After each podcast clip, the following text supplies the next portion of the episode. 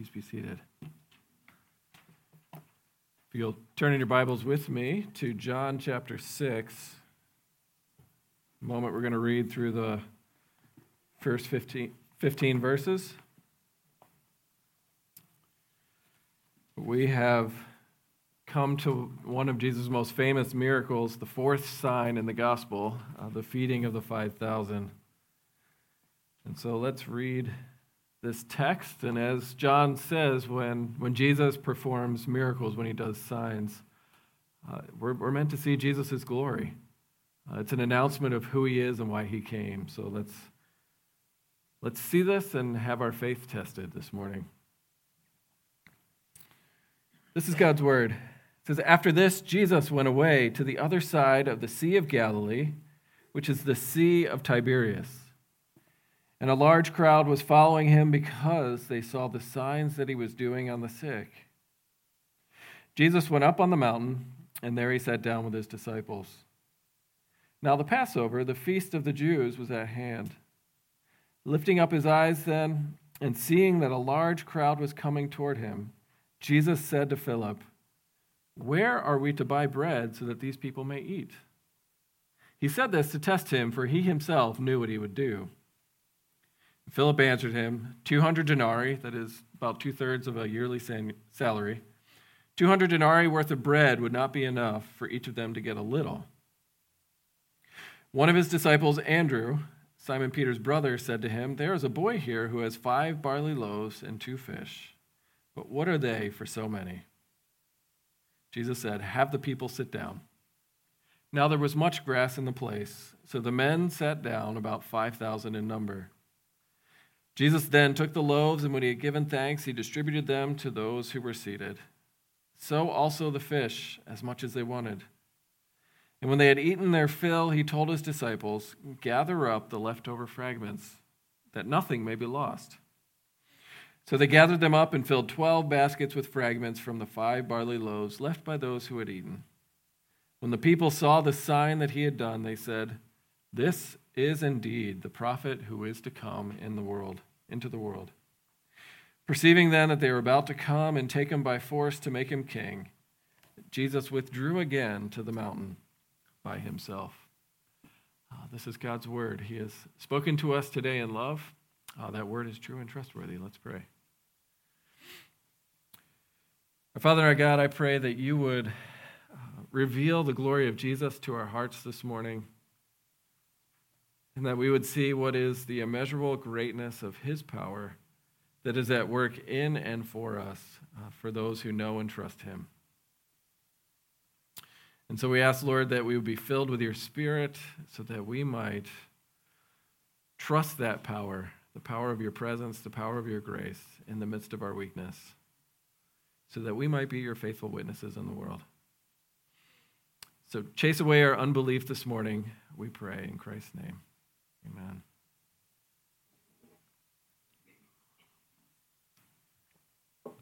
So, when was the last time that you felt powerless? like, you know, that anxiety filled, uh, induced feeling that comes from not having enough, um, not being enough, right? You know, on the one hand, you can think of um, just poverty, right? Being poor. Maybe those times you've maybe you've experienced times of not knowing whether you're going to be able to pay your bills. Um, it's a humbling place to be. Maybe it's just seeing and experiencing needs where it's just way beyond your ability to help. That, that's where the disciples are this morning.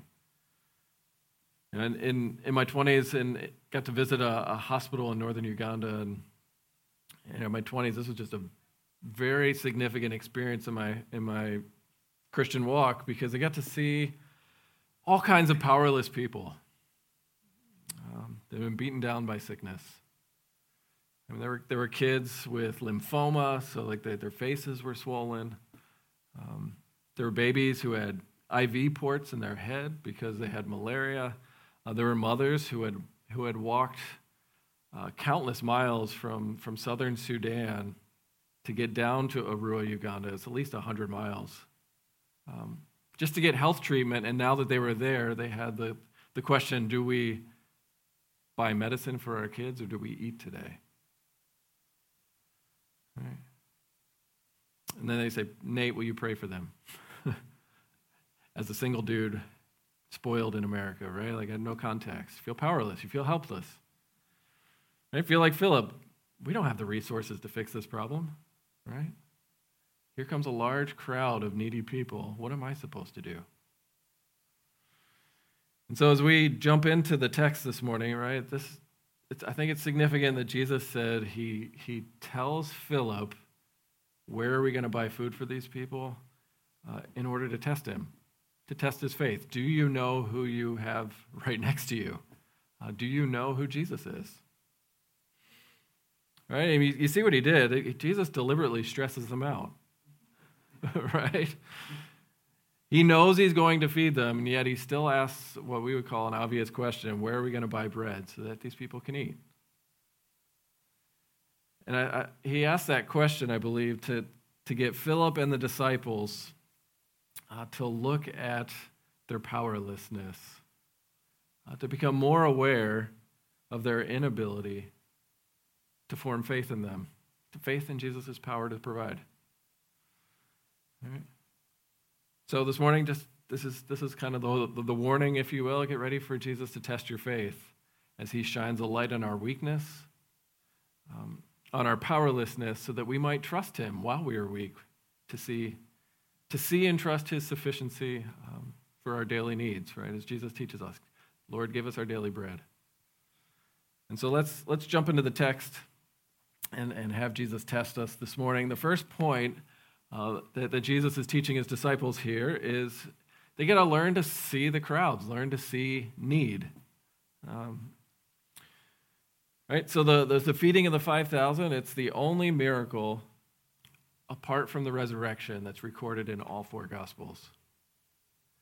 So, what happens here to the apostles, to, to those who were there, um, for them, this, this is a, an event of huge importance, of, of chief significance to understanding who Jesus is and why he came and what he did. Right? So that's just setting the stage so you can see how important this miracle is. The only miracle on all four Gospels, apart from Jesus' resurrection. Uh, the second thing that's helpful to see is just how big this crowd is. It says there were 5,000 men, right? But that's not counting women or children. We know there's a little boy there, at least. So maybe it's 5,001. so the range is 5,001. now, if, if there are women and children there, this could be a crowd as, as, as much as 10 to 20,000. Right? Coming out into the wilderness, hoofing it up the mountain, chasing the one who they think is going to, well, chase away all their sorrow and sadness because he's healing the sick. And what that means then is, is this event is probably the most public, the most witnessed miracle in Jesus' ministry. Yeah. We have a note in, in Corinthians that Jesus appeared after the resurrection to 500 people. This is potentially 20,000 people, right? Who are, who are tasting Jesus' power and compassion. Who, right, even, in, even as these gospels are written, within the lifetime of the eyewitnesses, there has a lot of people to say yes or no that did or did not happen. and so, the question this morning is do you believe the Gospels are telling you the truth? Do you believe this is an actual uh, supernatural miracle?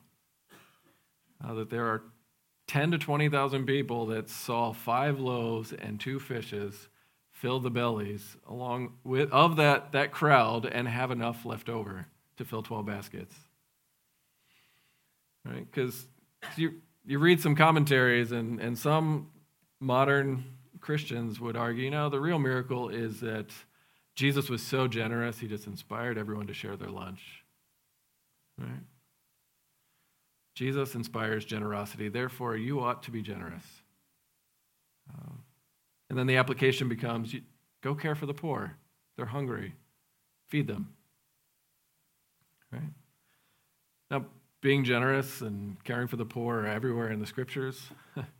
it's classic case, uh, classic case of right doctrine, wrong text. right? all the gospel all of the gospel writers want us to see that there are five loaves of barley bread, right? Not high quality bread, but five small loaves of, of bread and, and two sardines, two small fishes, right? This is not a wealthy person's lunch. Uh, the, the fish are there likely just to give the bread flavor, uh, which is not great if you don't like fish. right? No, this, this really happened. This is something that they want us to see. This is this is an actual supernatural event. We have some clues because of, of the way the story is told. Like, I like pointing this out that in the Gospels, there are just useless eyewitness details. Right? There was much grass in the place. Do you really need to know that they sat on grass? Not really. Mark actually mentions in his account that it was green grass.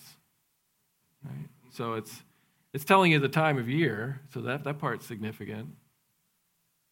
So Richard Bauckham, right, he's, he's the guy who wrote Jesus and the Eyewitnesses, and, and, and anyone who questions the historical veracity of the gospel accounts has to deal with Bauckham's arguments. And he's, his comment on, is this, is that when, you, when John and the other gospel writers mention the grass, it's, it's the kind of detail that has to come from eyewitnesses. Because only modern fiction makes up small, useless details like the grass. Right? In other words, it's impossible for this to be a legend, something made up. Because why would you include that? That's something that hasn't been invented for 2,000 years. right? And it's significant because the only time of year in the wilderness where you would find green grass is during the time of the Passover, which John mentions in verse 4. Right? And so we have a large crowd who came to the mountain hungry who left with their stomachs full, satisfied witnesses of Jesus' power and compassion. That actually happened. Now look at verse 5.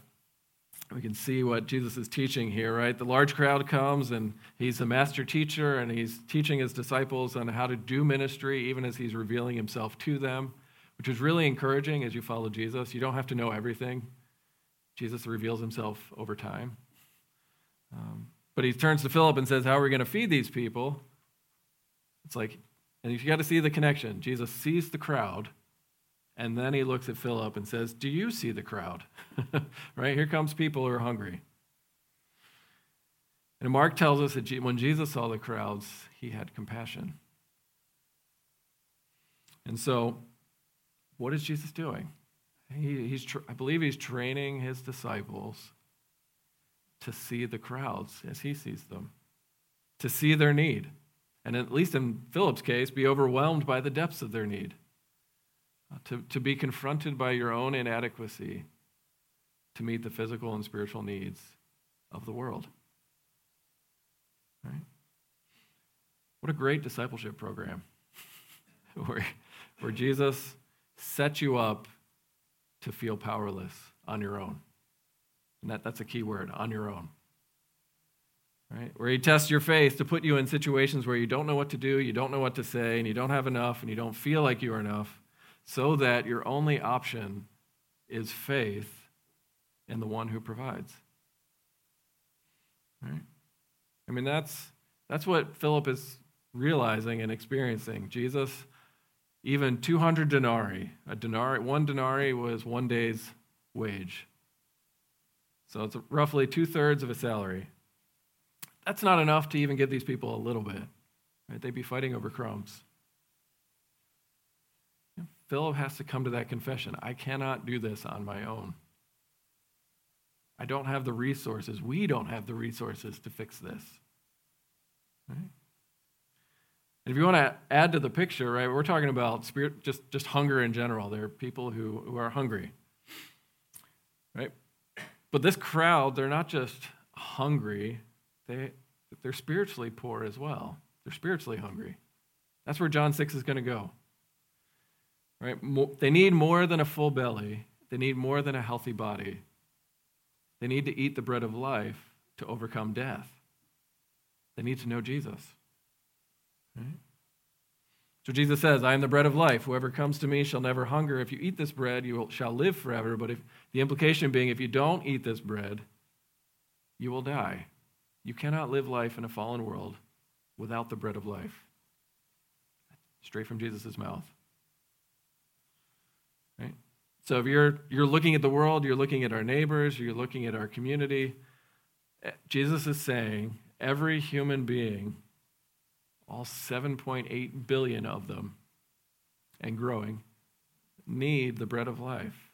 In other words, they're not just hungry, they're, they're in spiritual poverty. They need, they need the good news of his resurrection, the good news of his grace. They need to know the God, to be reconciled to the living God. As, as John 6 29 says, well, this is God's will for you to believe in the one whom God sent. That's what they need. So, when you see people, do you see that as well? That, that their hearts need changed. Uh, a guy named uh, J.H. Bavinck, uh, he was a, a, Dutch pastor in Sumatra in the Pacific, and then he, he was a missionary in, in uh, Indonesia and eventually became a professor and wrote books. But I just want you to hear, right? He, this is somebody who had boots on the ground, uh, engaged in the act of, of, of missions, making Jesus known. And, and he writes this about church. He says that people wish to remain, remain quiet in their own peaceful little church, where they can safely brood about God and be completely preoccupied with the needs of their own souls. They do not want to be shocked by the bewildering idea that there's still hundreds of millions, or we would just say billions, of people who have never heard the gospel. In other words, um, spirituality is great when it's about me thinking about what I need and my hunger, working out my problems surrounded by people who believe like me. And yet, what, I, what Jesus is up to with his disciples is lift up your eyes and see. Look at the crowd. See their physical needs, and then this conversation is going to turn uh, later in the chapter to their spiritual poverty as well as the crowds. Right? Now, therefore, go. Right? How are you going to provide for them? And so, this is the test. You see your, your lack of resources to give to others what they need, right?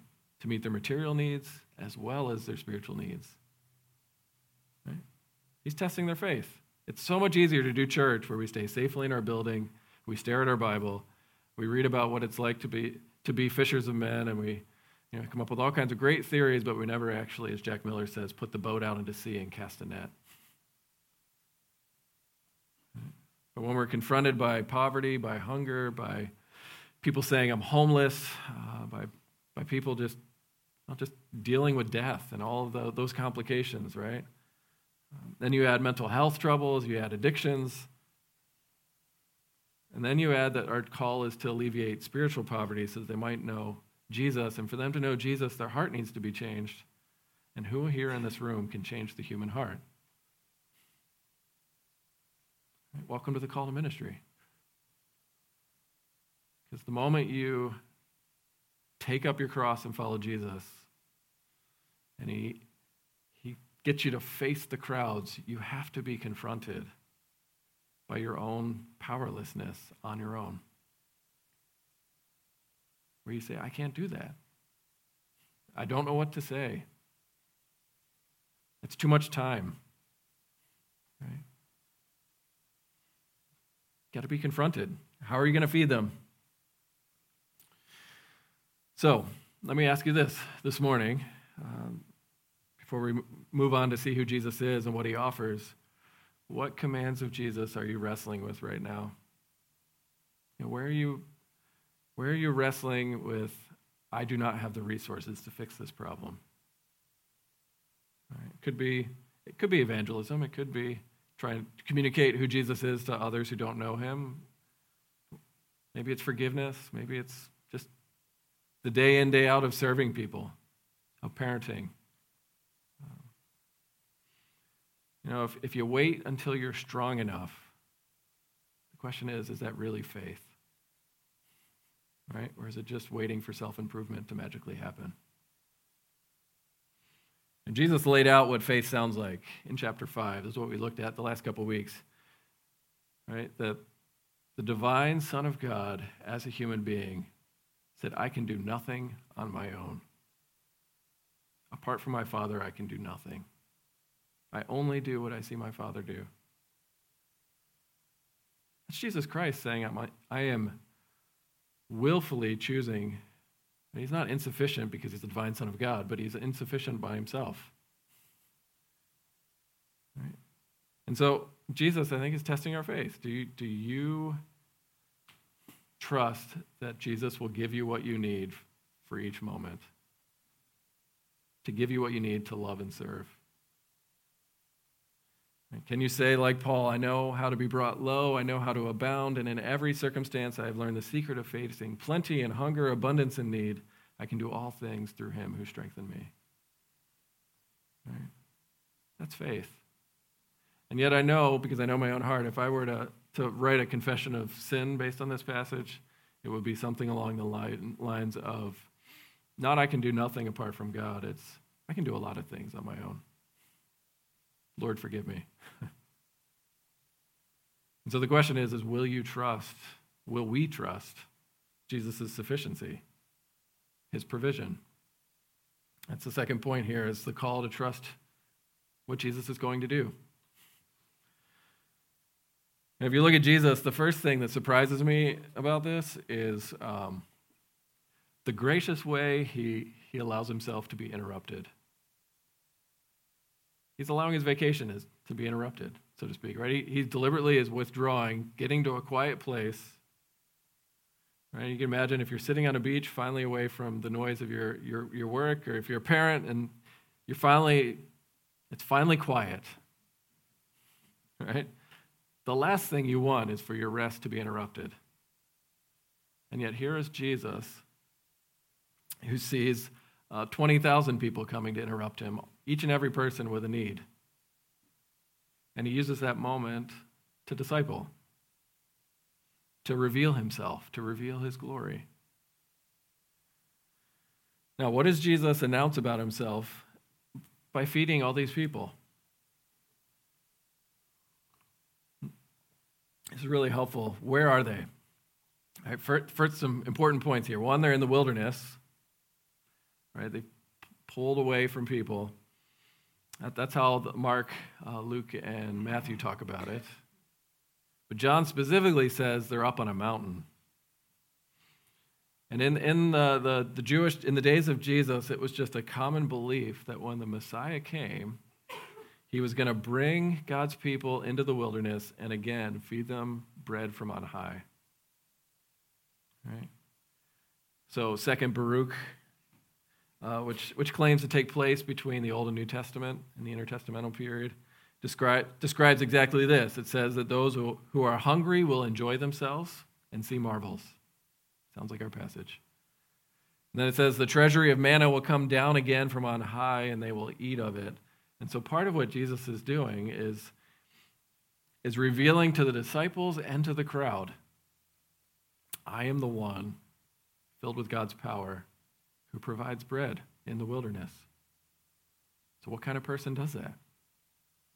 Right? I mean, Jesus is the answer to the question of Psalm 78 Can God spread a table in the wilderness? Jesus says, Yes, I can. Watch me. Right? You're getting a glimpse of his divine power being more than enough to meet, meet the needs of the people.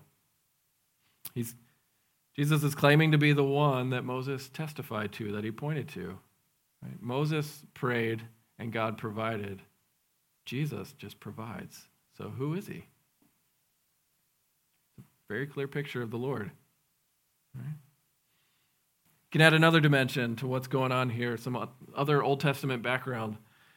Right? In 2 Kings 4, Elisha the prophet finds himself in Gilgal during a famine, and, there are loads of people. He's got a, over 100 men with him that are hungry.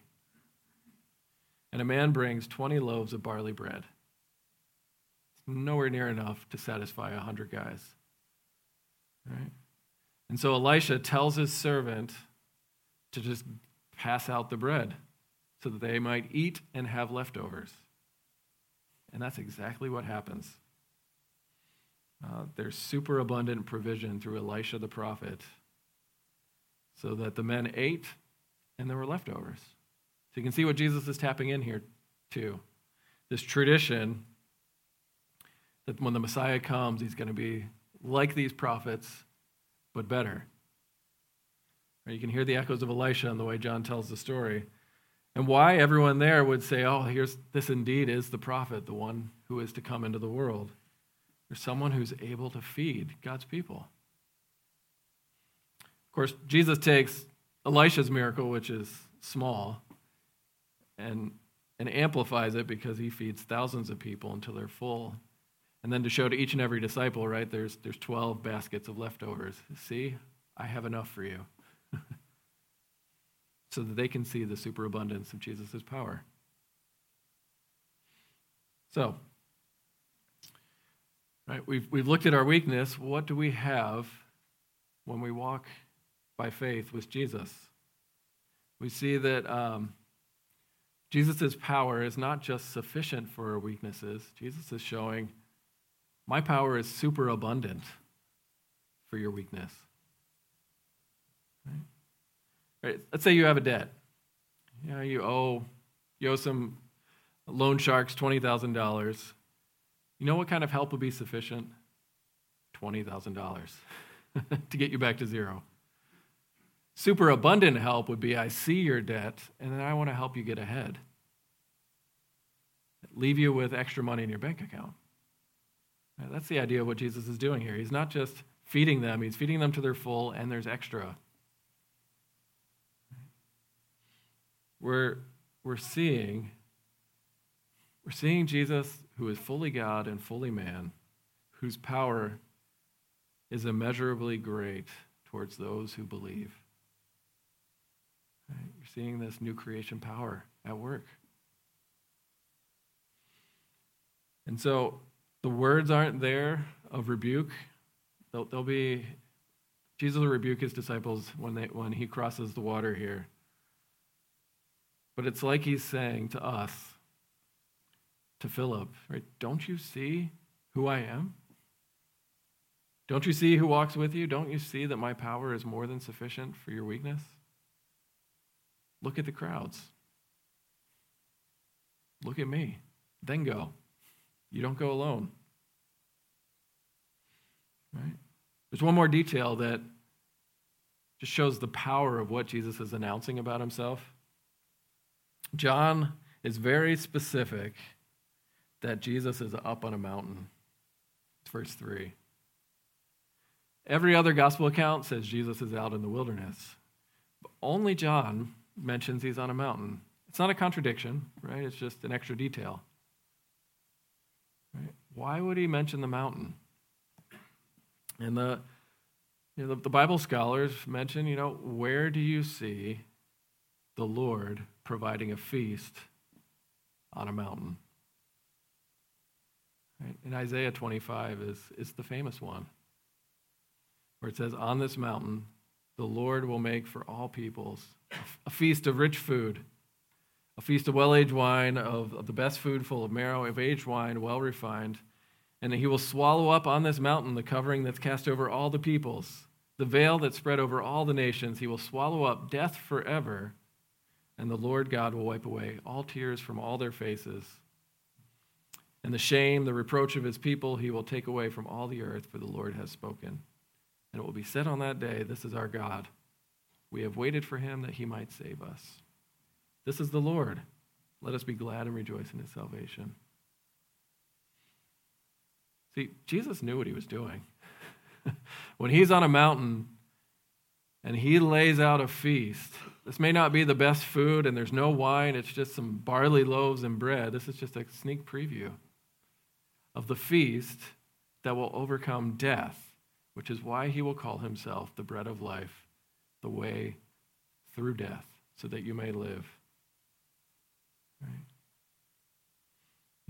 He is the Lord of the Old Testament who doesn't just come to heal our sickness and he, and he doesn't just come for the disciples, he comes for the world. Right? He says, I am the bread of life. To eat me is to overcome death through faith in me. You have to know me. Mean, Jesus claimed to be Yahweh of the Old Testament, claiming to be the Lord, is going to become more clear next week when we look at uh, walking on water. But you're getting a glimpse of it right now. Who else has this kind of divine power?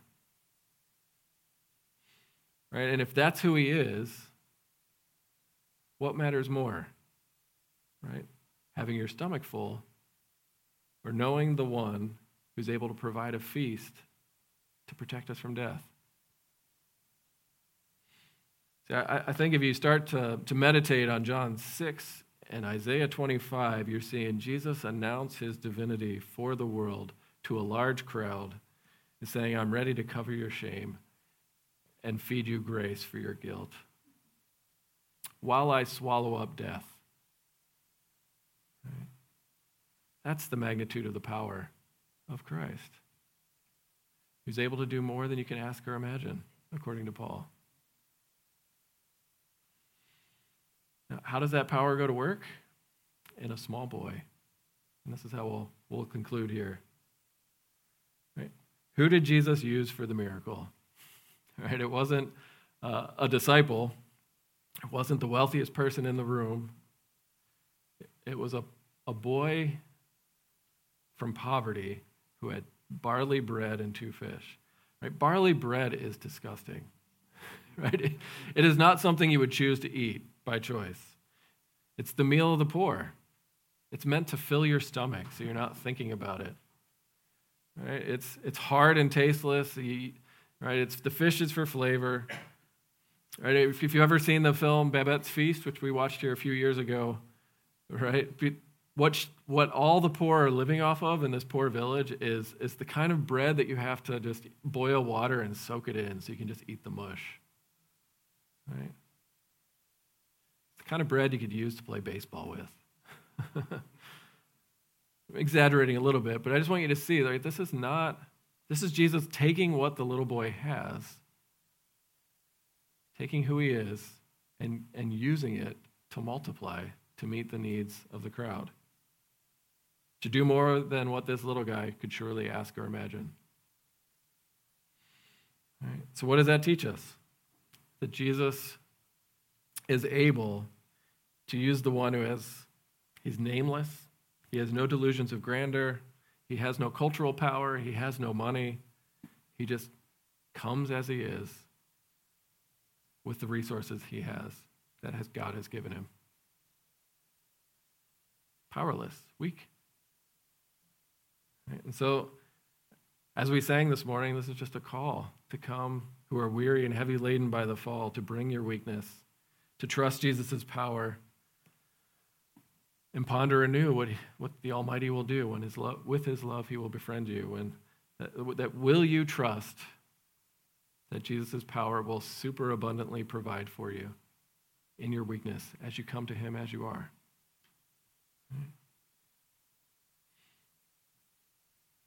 Now, why does Jesus withdraw? He does this amazing thing and then he runs away.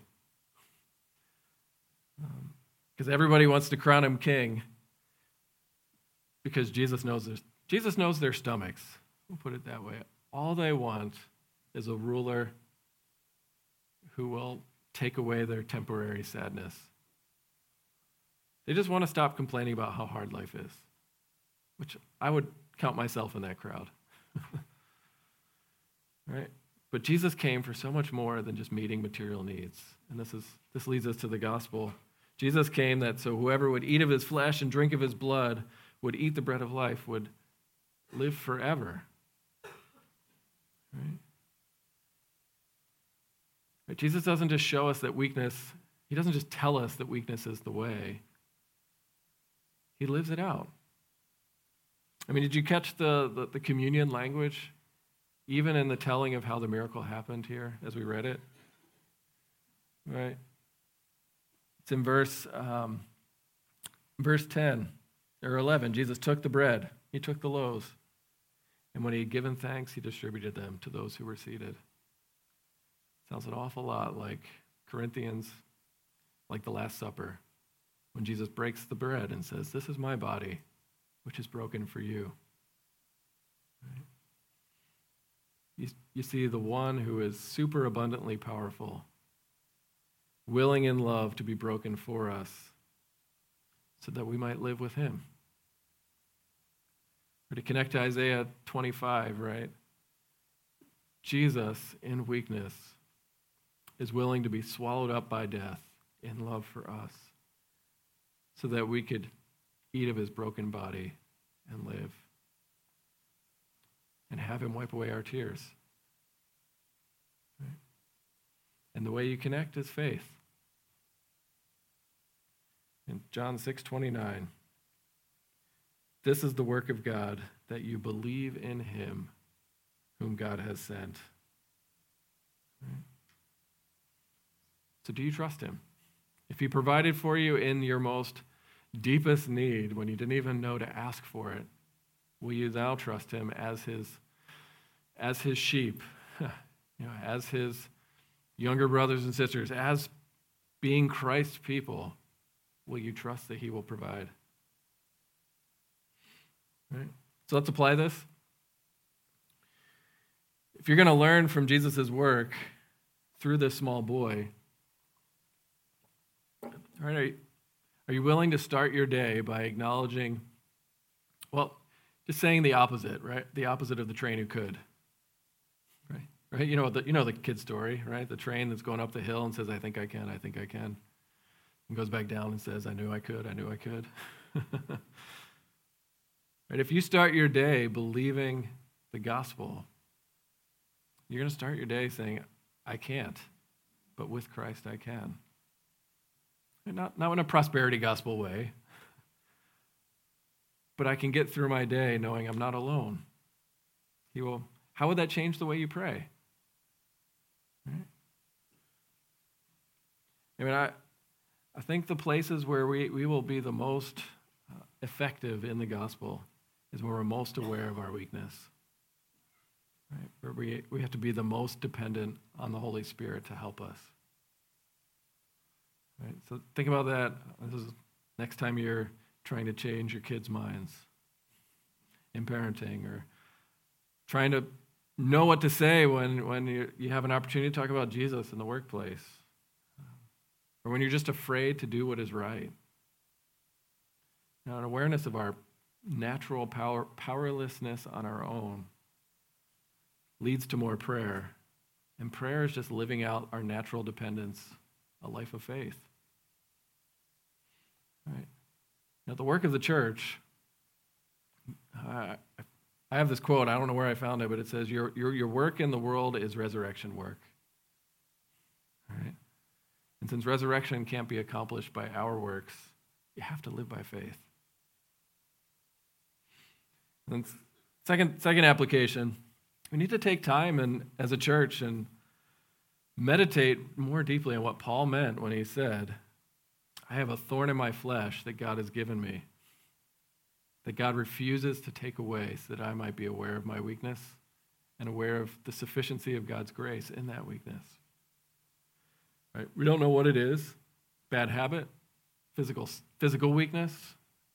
I love that it's generic enough to cover all of that. right? But if, if we're going to really believe what, what, the, what Jesus is saying about himself and about us, we have to see that God, our weakness is by God's design. Because sin by nature makes us want to live without God. And and when we have God, we have grace that is His help for us in our time of need. And so the goal is that day by day, we're able to say, hear God say to us, My grace is sufficient for you because my power is made perfect in weakness. Which means the Christian life is one where you're being made aware of both at the same time how weak we are and how strong God is. And I think maturity in faith is, is going to look less, less like being more independent and more, more like saying, Yeah, Lord, I am more weaker than I would ever care to admit. But with you, I have your power working for me that is immeasurably greater than I can, could ever think of or ask for. And we know that to be true because it's the same power that raised Christ from the dead And because that power is the Holy Spirit, and we have the Spirit helping us day by day. So, will you trust Christ, whose body was broken for you? Let's pray. Our Father our God, we thank you uh, for Jesus, the bread of life, who, who looks at the crowds and looks at us with compassion. And so I pray if there are those who do not know this saving grace um, that is that saves us from ourselves, that saves us from our from our independence. Um, may you show them uh, the compassion of their Savior who laid down his life for them. And for those of us who are your disciples, continue to reveal to us our weakness, even as you show us uh, the greatness of your power working for us. So may we be a community that whose testimony can be the, that Jesus is at work among us. And you can see that in our faith, in our weakness. Uh, we pray this in Jesus' name. Amen.